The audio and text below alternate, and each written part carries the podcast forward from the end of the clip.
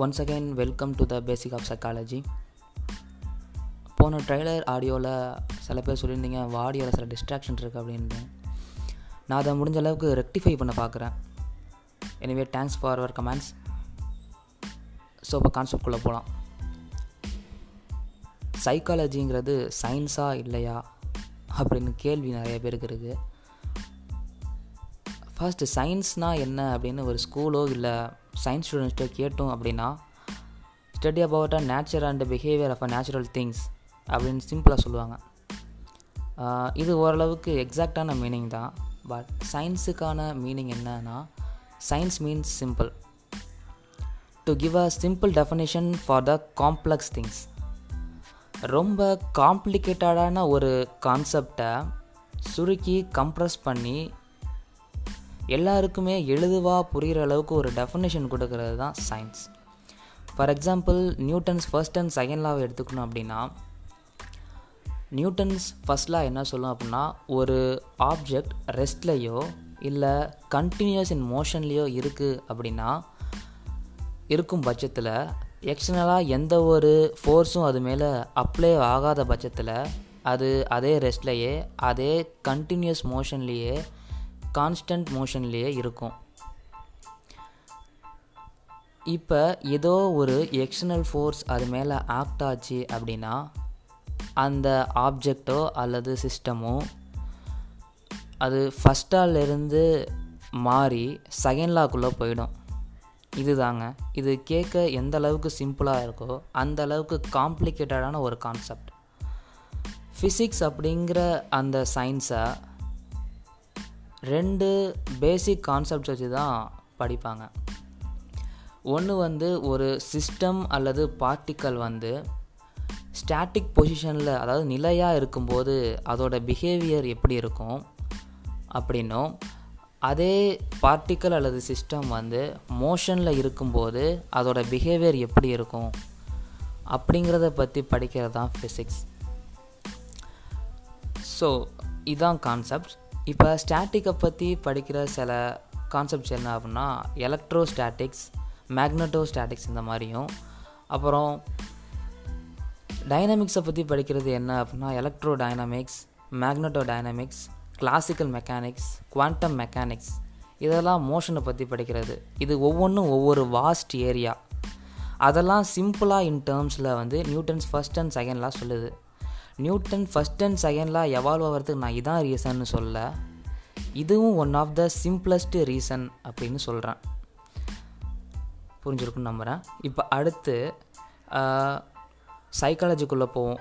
சைக்காலஜிக்கு இது மாதிரி சிம்பிளான டெஃபினேஷன் இருக்கான்னு கேட்டால் இருக்குது ஃபிசிக்ஸ் அப்படின்னா நம்ம என்ன சொல்லுவோம் அப்படின்னா study about the nature and behaviour of the physical system அப்படின்னு சொல்லலாம். அதே மாதிரி கெமிஸ்ட்ரி அப்படின்னா study about nature and behaviour of a chemical structure and the compounds அப்படின்னு சொல்லலாம். பயாலஜிக்கும் அதே மாதிரி தான் study about the living organisms and the inner organs அப்படின்னு சொல்லலாம். அதே மாதிரி எயிட்டீன் செஞ்சுரி வரைக்கும் சைக்காலஜிக்கு ஸ்டடி அபவுட் மைண்ட் அப்படின்னு ச ஒரு ஜென்ரல் டெஃபனேஷன் வச்சாங்க. ஆனால் அந்த டெஃபனேஷன் ஒரு மிகப்பெரிய ட்ராபேக்குக்கு உள்ளானுச்சு. ஏன் அப்படின்னா ஒருத்தவங்களோட மைண்ட் இன் ஒருத்தவங்களோட மைண்ட் அப்புறம் மைண்டில் ஃபங்க்ஷனோட பிரெயினோட ஆக்டிவிட்டியை மட்டும் படிக்கிறதுக்கு ஃபிசியாலஜி அப்படின்னு ஒரு சயின்ஸே போதும். சைக்காலஜின்னு ஒன்று அவசியம் இல்லை அப்படின்னு சொன்னாங்க. ஆமாம் அது உண்மையும் கூட தான். ஸோ அதுக்கப்புறம் later on that William McDougall and John Watson அப்படிங்கிற ரெண்டு பேர் வந்து சைக்காலஜி அப்படிங்கிறது ஸ்டடி ஆஃப் மைண்ட் இல்லை ஸ்டடி ஆஃப் பிஹேவியர் அப்படின்னு சொன்னாங்க. அது வந்து ரொம்ப காம்ப்ளிகேட்டடான ப்ராசஸ் மைண்ட்லேருந்து பிஹேவியராக மாற்றுறது அப்படிங்கிறது ரொம்ப காம்ப்ளிகேட்டடான ப்ராசஸாக இருந்துச்சு. ஆனால் அதுக்கு பின்னாடி சைக்காலஜியில் உருவான தியரியும் டெஃபனேஷனும் சைக்காலஜி அப்படிங்கிறது study about science study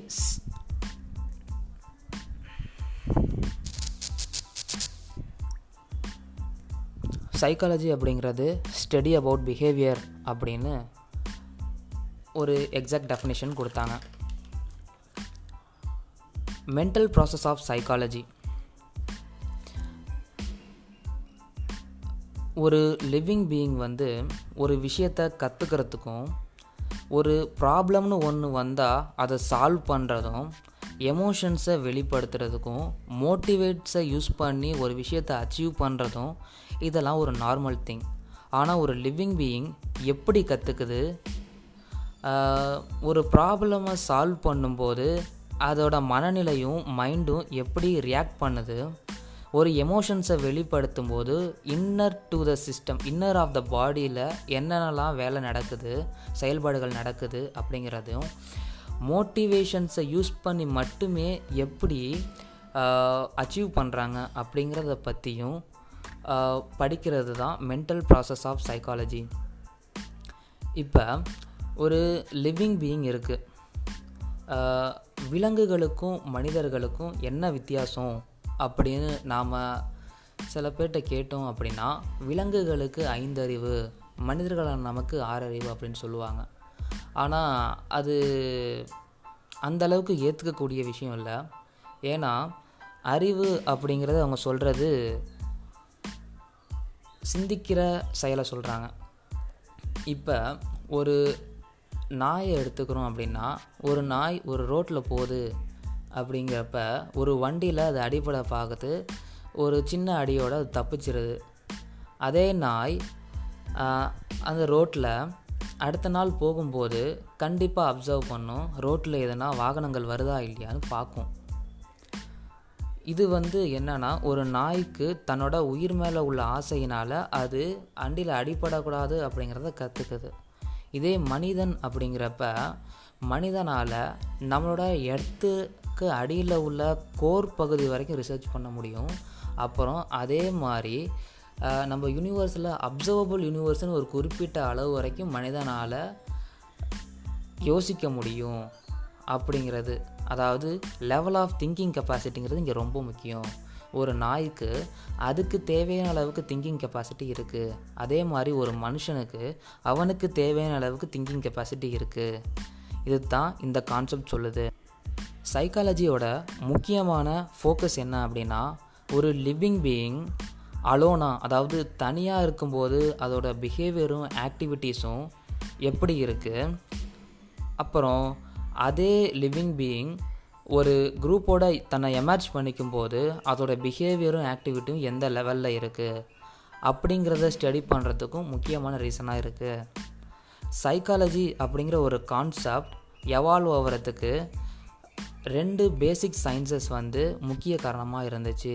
ஒன்று வந்து ஃபிலாசபி இன்னொன்று வந்து ஃபிசியாலஜி ஃபிலாசபி அப்படிங்கிறது ஹியூமன் தன்னுடைய வாழ்நாளில் பட்ட அனுபவங்களை எல்லாம் சுருக்கி சொல்கிறது ஃபிலாசபி அதாவது தத்துவம் அப்படின்னு சொல்லலாம். ஃபிசியாலஜி அப்படின்னா பிரான்ச் ஆஃப் சயின்ஸ் எப்படின்னா ஒரு உயிர் இந்த உலகத்தில் வாழ லைஃப்பை சஸ்டெயின் பண்ணுது. அந்த உயிருக்கு உள்ள உள்ள ஆர்கனிசம் ஆர்கன்ஸ்லாம் எப்படி ஒர்க் ஆகுது ஃபங்க்ஷன் பண்ணுது அப்படிங்கிறத பற்றி படிக்கிறது தான்.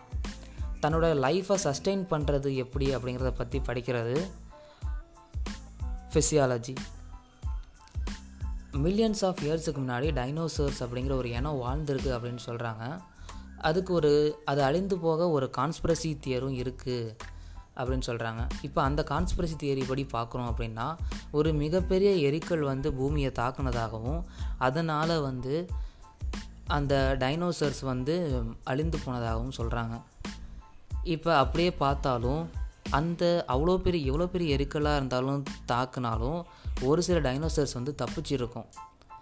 மோதின அந்த தாக்குதனால எர்த்தோட அட்மாஸ்பியருக்கு சேஞ்ச் ஆகிருக்கும் அதனால் மிஞ்சி எஞ்சி பிழைத்த அந்த டைனோசர்களினால்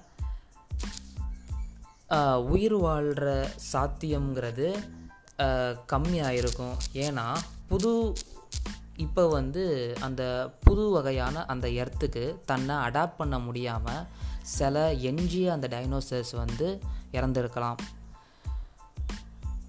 இதுவும் ஒரு ரீசனாக இருக்கலாம் அப்படின்னு சில பேர் சொல்கிறாங்க ஸோ இந்த வீடியோவில் வந்து நான் உங்களுக்கு சைக்காலஜியை பற்றி ஒரு பேசிக் அண்டர்ஸ்டாண்ட் கொடுத்துருக்கேன்னு நம்புகிறேன் உங்களுக்கான சஜஷனை சொல்லுங்கள் ஓகே நெக்ஸ்ட் வீடியோவில் வந்து ஸ்கூல் ஆஃப் தாட்ஸ் பற்றி ப்ரீஃபாக பார்ப்போம். அதோட சப்டிவிஷனை பற்றியும் ப்ரீஃபாக பார்க்கலாம். Until then signing off this is Vasanth Saravanan see you later என்ன எபிசோட் டூ